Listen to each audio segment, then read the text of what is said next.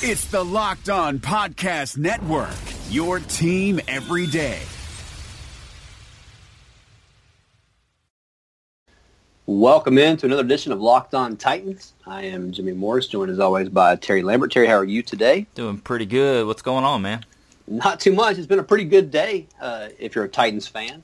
We'll get to some of that stuff coming up here in just a minute. Before we do that, remind you, we write for MusicCityMiracles.com, covering the Titans for SB Nation. So you can check us out there. Our boy Mike had a good recap of practice yesterday. We'll have the same today. So check out that whenever you get a chance. You can also follow us on Twitter. I am at JMorrisMCM. Terry is at TLambertFB. You can follow the podcast account at Locked On Titans. And then subscribe to the podcast wherever it is that you get your podcast. Leave us a rate and review. That helps us. And if you subscribe, then you get the latest shows as soon as they are available.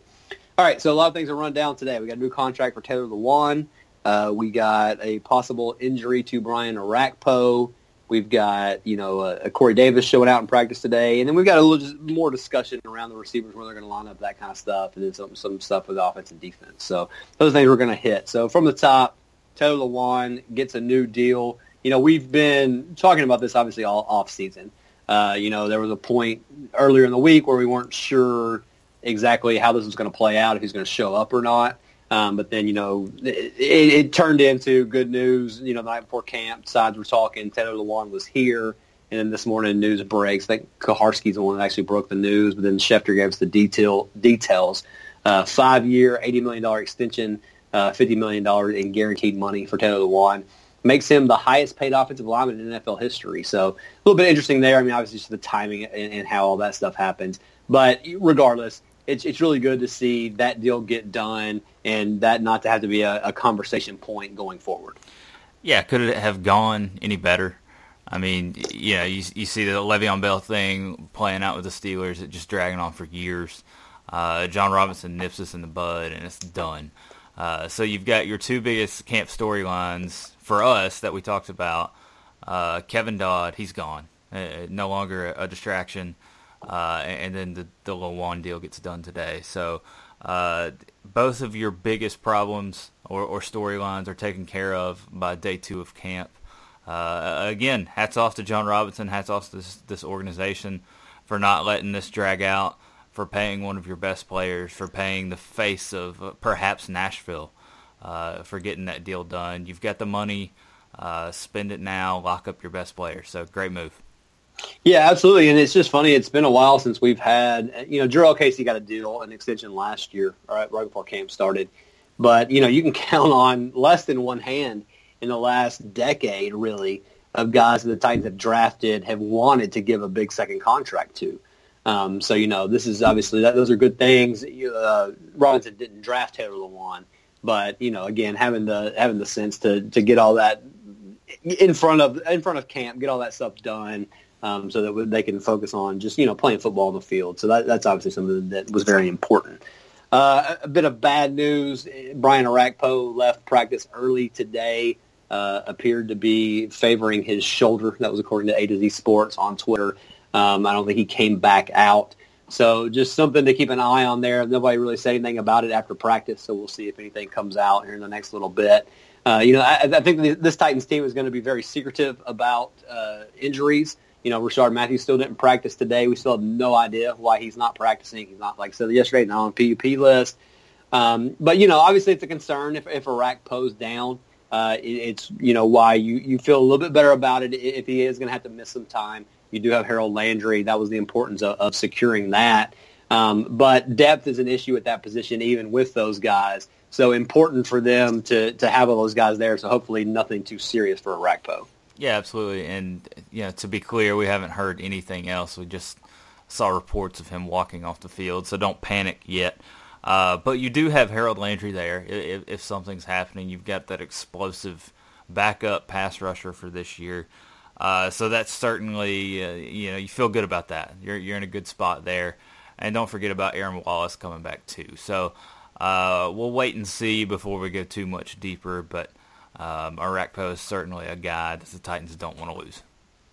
Yeah, so we'll keep an eye on that. Like I said, if there's any updates on that, you can check MusicCityMiracles.com. We'll be sure and have those there. Corey Davis had a fantastic day of practice. Everybody was going on and on. I think he dropped a pass early that he probably should have caught on a deep route from Mariota. But after that, I mean, I think they said he caught 3 touchdown passes, and he was showing up all over the field. So, you know, this is not necessarily a huge surprise to those of us who have paid attention to, you know, what Corey Davis was coming out of college and what he was at the beginning of training camp last year and, you know, early in the season, and then obviously, the playoff game against the Patriots.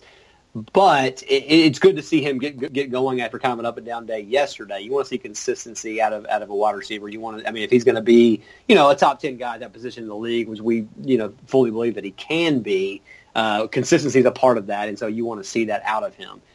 So good to see that. And I honestly think, I think Corey Davis is, outside of Marcus Mariota, which is obviously, the most important thing to this offense, I think you can argue that Corey Davis is the next most important guy, because just with the lack of depth that they have at receiver, they need him to step up and to play big, to play to that 5th overall draft status. They need a big year out of him, because if they don't get that, then you've just got a lot of honestly mediocre guys behind him. Rashard Matthews is a good player. We don't know exactly what we have, and Taywan Taylor we're talking a little bit about in a little while.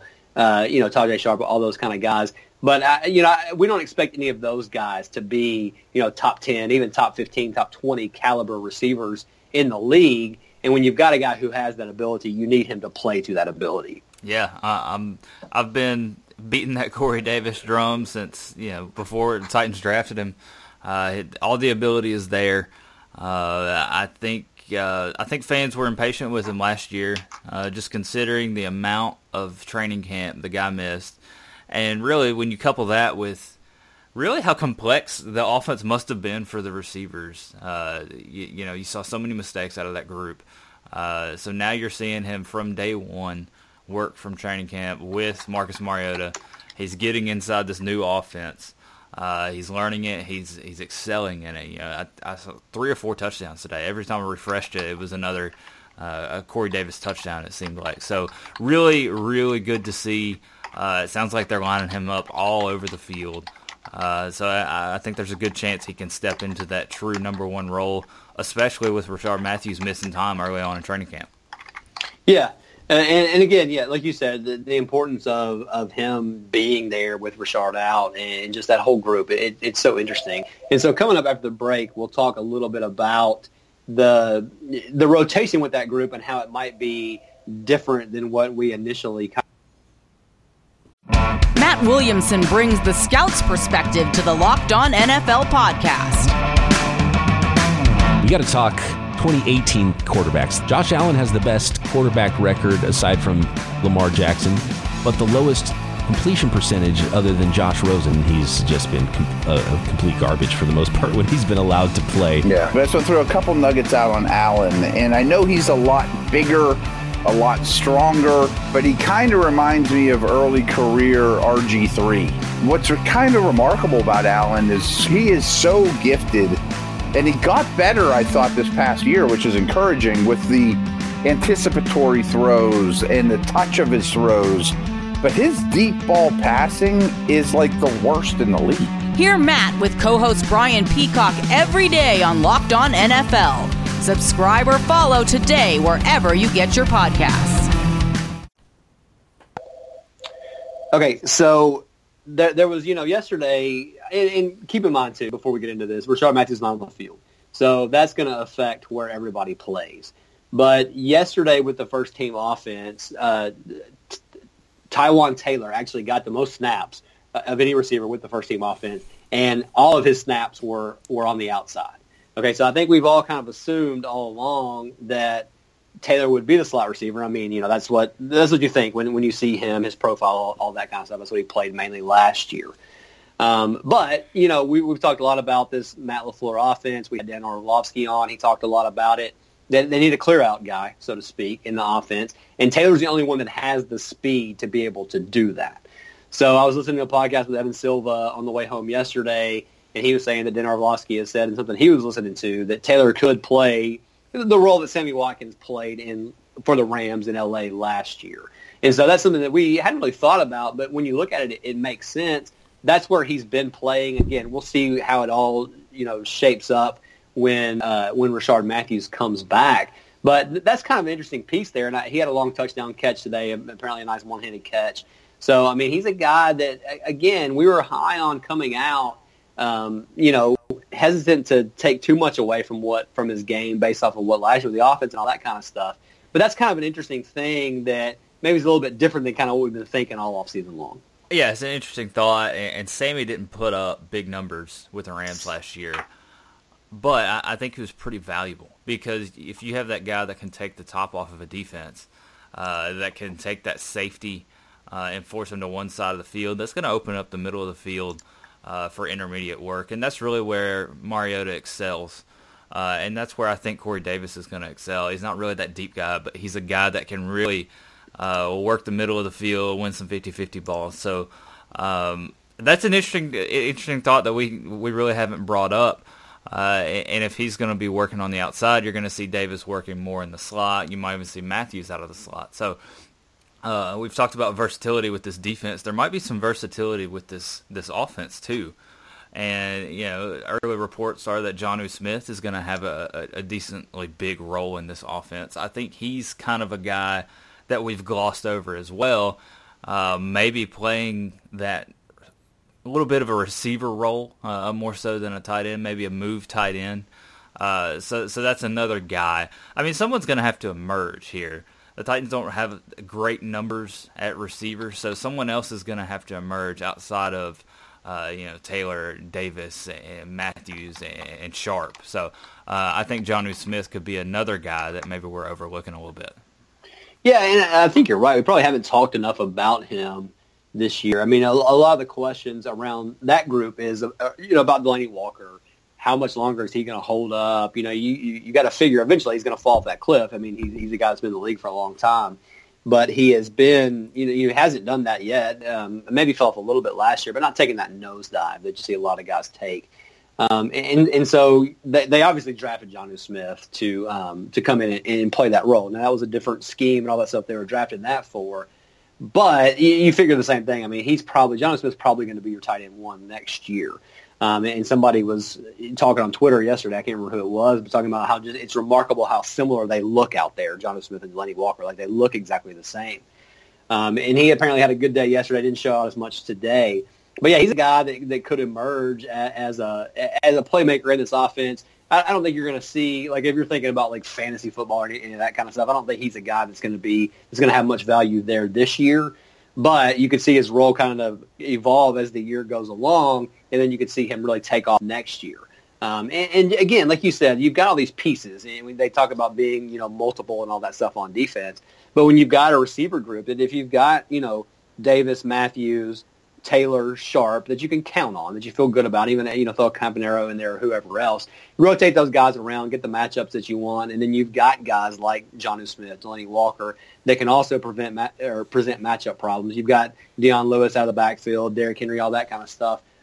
I don't know. I mean, this offense has, I think, a chance to be pretty special. Now, I think that they maybe lack the top-end talent, at least. I mean, you got Davis, but then after that, but I think they can make up for that a little bit with scheme, and we haven't seen that in the past. I think that's why it's, we don't really know what to expect because we're not used to having a guy that gives you a schematic advantage, but they should have that this year, and so I'm kind of excited to see where it all goes. I thought Taylor Lewan had a really interesting comment yesterday. He said that there's just more plays in this offensive playbook. He said that after the first practice, there's more plays. So it just sounds like Mullarkey had his stuff. He was going to run it, and Terry Robiskie, too, had his stuff. They were going to run that little handful of plays, and if it didn't work, too bad. They were going to try it again. So it just sounds like there's more versatility. There's more built-in options here. Like you're saying, there's a ton of options. And just remember what Marcus Mariota did year one and year two. I think people forget how good he was, just remembering what they saw last year. So if you can get a guy that is a top-notch mental processor in an offense like this that made Jared Goff go from looking like a bust to potential all-pro, I'm just really excited for this offense. It's going to be something that we haven't seen in some time, maybe ever, in Nashville, honestly. Yeah, absolutely. And, you know, back to the Malarkey-Robiskie thing, I mean, they pretty much said that last year. Like, we go into the game with stuff that we're going to run, and we're going to run it whether it works or not. And we're going to run it until basically try to make it work. And I think it's pretty clear that this is going to be a much different offense. This is going to be a much different philosophy. And, you know, you look at what's successful, right? You look at the Rams offense last year, the Eagles offense, and just doing different things and exploiting matchups. And I guess that's not how football was played. You know, however, 30 years ago, the last time Terry Robiskie was an offensive coordinator, it was about, hey, we're going to do our stuff, or we're going to execute it. And, you know, it doesn't matter what you do. We're going to do us. We're going to execute. And so we're going to be successful that way. That's not really how it works anymore. And so it's just, it's really fun to have an offensive staff that understands that and is here now. And again, with Marcus Mariota, all the stuff that they have there. So that it's going to be fun to watch. The offense looked better today from all reports. There was a little bit, I think, concern yesterday afternoon when he was talking about the offense kind of sputtered yesterday. The defense looked like they were pretty far ahead. And I wrote about this a little bit this morning on Music City Miracles. But, you know, I don't think that should be a concern. We've heard from multiple people that are familiar with this offense that it's going to take everybody a while to pick it up. But once they pick it up, then, you know, it's going to take off really quickly. So, you know, I think I remember Dan Orlovsky saying, you know, give it a couple weeks in camp before you really make any judgments on how everybody looks in it, because that's how long it's going to take for them to all grasp the concepts, because it's so much different than what they've done before. And, you know, defensively, they're not doing anything that much differently than what they did with LeBeau. I mean, sure, things are going to be different, but when you think about the defense, you've upgraded talent, and, you know, your guys that are starting over there, your upgrades are veteran guys. I mean, you bring in Malcolm Butler. So he's not going to have an acclimation period to get up to speed. You know, right now you've had Will Compton running at least even or ahead of Rashaan Evans. That will, you know, hopefully change as camp goes along. But so, I mean, it's a more, that side of the ball, a lot more veterans over there. So I think you should expect to see them be ahead early on. You know, and the offense missing one of their biggest playmakers in Rashard Matthews. So, you know, I was hearing some concern, seeing it on Twitter, hearing on the radio yesterday with where the offense is. But I don't think it's anything to worry about at this point. Yeah, I'm with you, and I think I said the same thing yesterday. You know, as much talent as this defense has, particularly in the secondary, they're supposed to be ahead. You know, you want them to be ahead. That's what they're paid to do. So you're talking about Malcolm Butler, Dory Jackson, and Logan Ryan, Kevin Byard being ahead of guys like Corey Davis and Taywan Taylor. That should happen. So I was honestly surprised to see the offense do what they did today, to see Corey Davis making big plays, to see Taywan Taylor reeling in big catches. I think even saw Michael Campanaro win on a deep route. So that's good news for me, seeing the passing game come along in a 7-on-7 setting or something like that. I think it's a fantastic point that, like, we should be more concerned if the defense was behind right at this point. That would be a bigger issue than where the offense is. So I think that's a really good point. And, you know, again, honestly, I think that for the first time in, I couldn't tell you how long, like the early, you know, McNair and, you know, Greg Williams, Jim Schwartz days, this team has a chance to be really good on both sides of the ball. I don't know, tops, whatever. But I think you have a chance this year for both sides of the ball to be really good. And that hasn't been the case here. We've had a lot of years where the defense carried and the offense wasn't as good. You've had a few years where the offense was good, but the defense was terrible. And then quite frankly, you've had a lot of years where both were terrible. So it's just really fun to see a team that, you know, has the ability to be good on both sides of the ball. And again, I don't know. Everybody's optimistic right now. Everybody's excited. But this is probably the most excited I've been about a Titans season in a really long time. Yeah, I totally agree. And you just have to pray that number 8 and number 84 stay healthy, because I think they're the two linchpins that could set this whole thing off. I think the run game is going to be good regardless, but if you can get a full season from Corey Davis, a full season from Marcus Mariota when he's right and in an actual offense that will let him flourish in the passing game, it's going to be a thing of beauty. You just got to hope they can stay healthy and put a full season together. Right, yeah, and that's the thing. I mean, that's the number one thing, right, is Marcus's health. I mean, that's the thing that we all secretly worry about a little bit, but, you know, hopefully in this offense they can protect him a little bit better and all that kind of stuff. So we'll see how that plays out. All right, so that'll be it for us this week. Hang on, we've got breaking news. Breaking news. Delanie Walker signing a contract extension. Really? How about that? There you go. All right, well. Little live news for you. That is interesting. Okay. Do they have... this is fun. Yeah.